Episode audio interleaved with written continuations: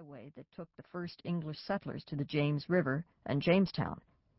The lean, big-boned president must have looked like a long-legged water bird next to his sparrow-like guest, frail, wizened Alexander Stephens.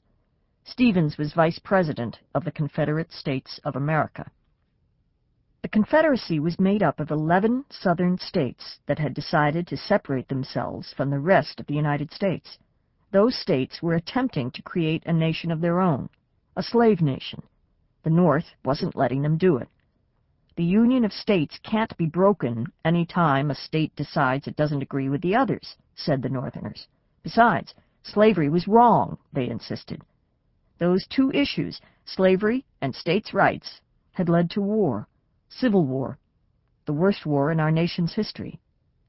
These two men, Lincoln and Stephens, were war leaders and presumably enemies, and so this meeting was unusual.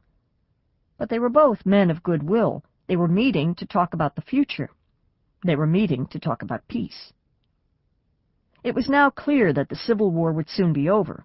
It was just a matter of time before the Confederate armies must surrender. Lincoln hoped to speed up that surrender he hoped to convince Stephens to help end the war now. But the Confederacy's vice president still insisted on independence for the South. The war would continue for two more months. President Lincoln meant to reunite North and South. After four years of war, he knew that wouldn't be easy. Lincoln wanted to reestablish harmony. He wanted to erase the hatreds. He wanted to reconstruct the nation into a harmonious whole. But how did he intend to do it? What plans did he have for the South's slaves, who were soon to be free? What did he tell Stephens? If there are written records of their conversation, no one knows of them. Later, when others were leading the country, people asked, what would Lincoln have done to reconstruct the nation? For a powerful clue, all they had to do was read the Declaration of Independence. All men are created equal, it couldn't be clearer. The Declaration was the great fundamental principle upon which our free institutions rest, said Abraham Lincoln. And it wasn't just for some Americans. Lincoln said the Declaration was not merely the white man's charter of freedom. All Americans, he said, are entitled to the right to life, liberty, and the pursuit of happiness.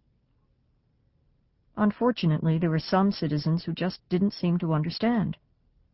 Maybe they had never read the Declaration of Independence. Or maybe they hadn't thought about what it says.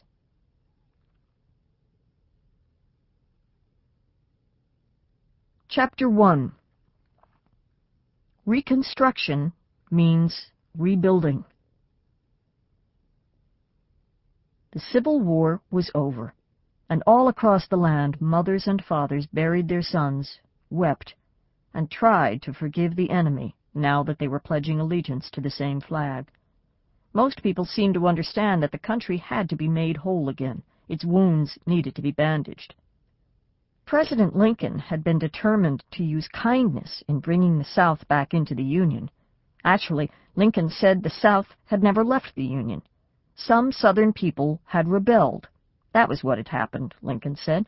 It was like a family fight. They were still part of the family. Lincoln wanted to make it as easy as possible for the nation to reunite. Others felt differently.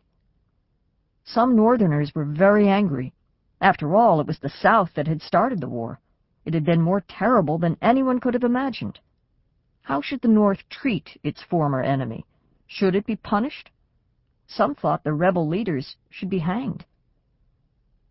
Did you ever lose a fight? Were you embarrassed and angry? White Southerners were angry, confused, hurt, and miserable. You can understand that. Their lovely, elegant, aristocratic South was in ruins. Their sons were dead. Everything they had fought for seemed gone. Gone with the wind, said one Southern woman in a famous book. A visitor to Charleston, South Carolina, wrote of vacant houses, of widowed women, of rotting wharves, of deserted warehouses, of weed-wild gardens, of miles of grass-grown streets. Most of the South cities were in the same shape. And the countryside? We had no cattle, hogs, sheep, or horses, or anything else, a Virginian wrote.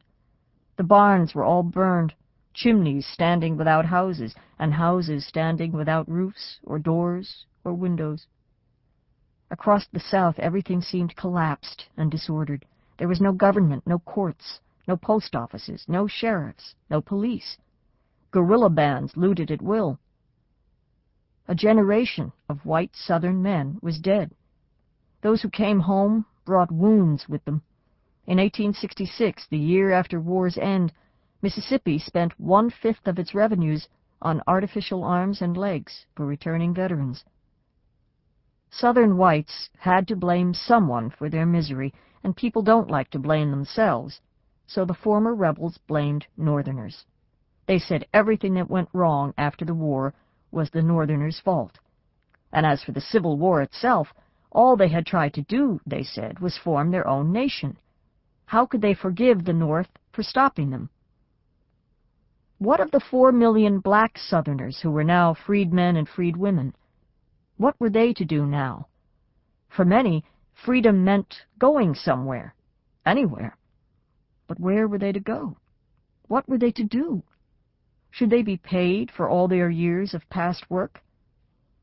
There were rumors that each former slave would get forty free acres of land and a mule to work it. Would that happen?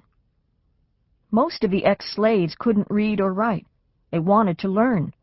Who would their teachers be? Many had no idea what freedom really meant. Some thought it meant they would never have to work again. Someone needed to do some organizing. Someone needed to maintain law and order. Help was needed. The time in the South after the Civil War, when people attempted to reorganize and remake the region without slavery, is called Reconstruction. How did it go? With a whole lot of confusion. It was the most promising, despairing, noble, awful, idealistic, reactionary, hopeful, hopeless time in all of American history. It didn't end up very well. Chapter 2 Who was Andrew Johnson? It was an actor's bullet that gave the country a new president. Now everyone was asking what kind of a man he was. People didn't know quite what to expect of President Andrew Johnson. He was almost exactly the same age as Abraham Lincoln, and, like the old rail splitter, he'd been a poor boy who had made his own way in life. Johnson had once been a tailor, but when he got up at a political meeting and began speaking, he found he had a talent. He could captivate and hold an audience. Andy Johnson didn't have much education, but he was smart, and he soon became prosperous.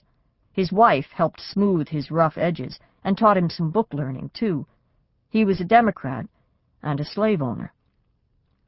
In his home state, Tennessee, he became governor, congressman, and senator. He was in the Senate when the southern states, including Tennessee, seceded. He stuck with the Union. When Union forces captured Tennessee, President Lincoln made him military governor. He held that post during the war. He was often in danger. But Andrew Johnson was courageous. He was a good man for the job. Even though Johnson was a Democrat and Lincoln a Republican, Abraham Lincoln asked Andrew Johnson to be vice president. Now the awful war was over. It was time for healing. Most people were encouraged. Johnson seemed the perfect person to bring South and North together again. After all, Johnson was a Southerner who had had the courage to stay with the Union. Both Democrats and Republicans supported him. Perhaps it was all for the best. But those who knew Johnson weren't so sure. Yes, he had courage, no doubt about that, but he was also stubborn, mulishly stubborn. He didn't ask for advice or listen when it was given. Lincoln asked questions, listened, and changed his mind when he thought it needed changing. He knew how to compromise. Andrew Johnson was uncompromising. He was like a wall, rigid. You know how walls act. They don't bend.